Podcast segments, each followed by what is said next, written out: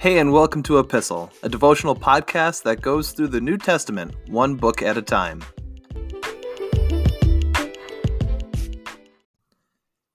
Hey, everybody, grab your Bibles and turn to the last chapter in 1 Corinthians, looking at chapter 16 specifically, starting in verse 1.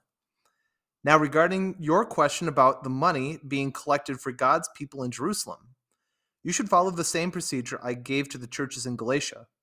On the first day of each week, you should put aside a portion of the money you have earned. Don't wait until I get there and then try to collect it all at once. When I come, I will write letters of recommendation for the messengers you choose to deliver your gift to Jerusalem. And if it seems appropriate for me to go along, they can travel with me.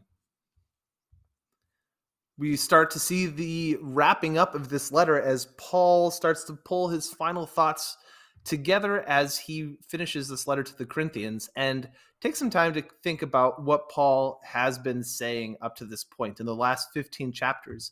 He's made some pretty profound points while teaching. He has clarified the gospel, he has clarified what they ought to be doing. He has directed them to make some corrections in what they've been doing and practicing as a church and as the people of God.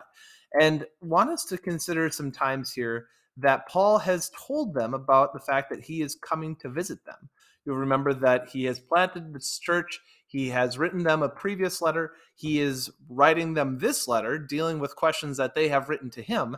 And now he is very clearly saying that he is going to be coming back through.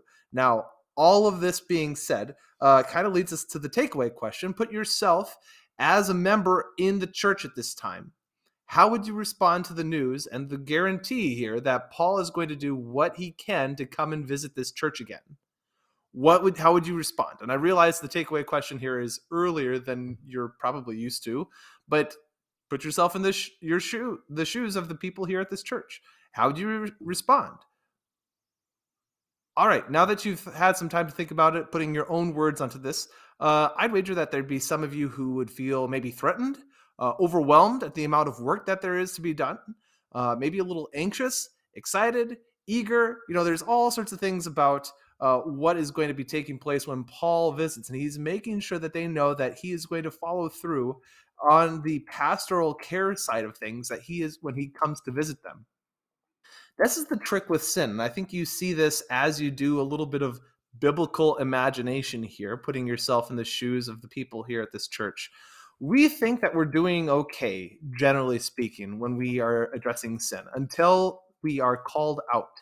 Uh, when people come to us and address the sin that they observe in our lives, um, we, you know, we may handle that differently, and we may even think that we can get away with things and that we're not doing too bad, even when we are called out.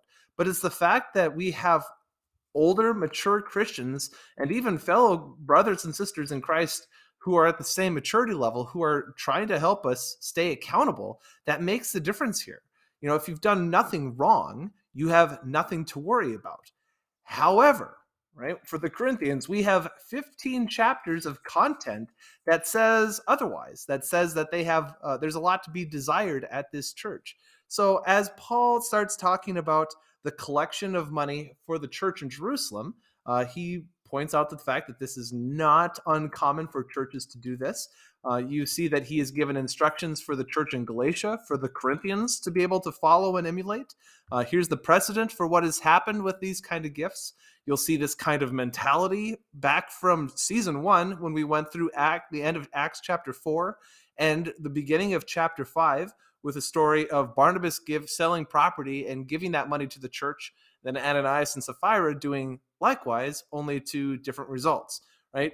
Paul is saying, be working on it right now. Be dutiful in administration and the coordination of this gift. Don't just put it off to the last minute.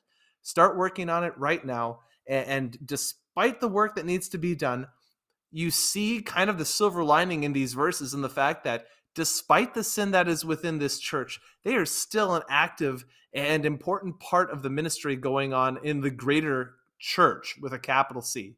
That they are a part of meeting the needs uh, of people through the motivation of the gospel. And I think that's a terrific note to end on. So, all of that being said, we're going to keep working through chapter 16 and uh, already start processing the different things that we've learned as we've gone through this letter to the Corinthians.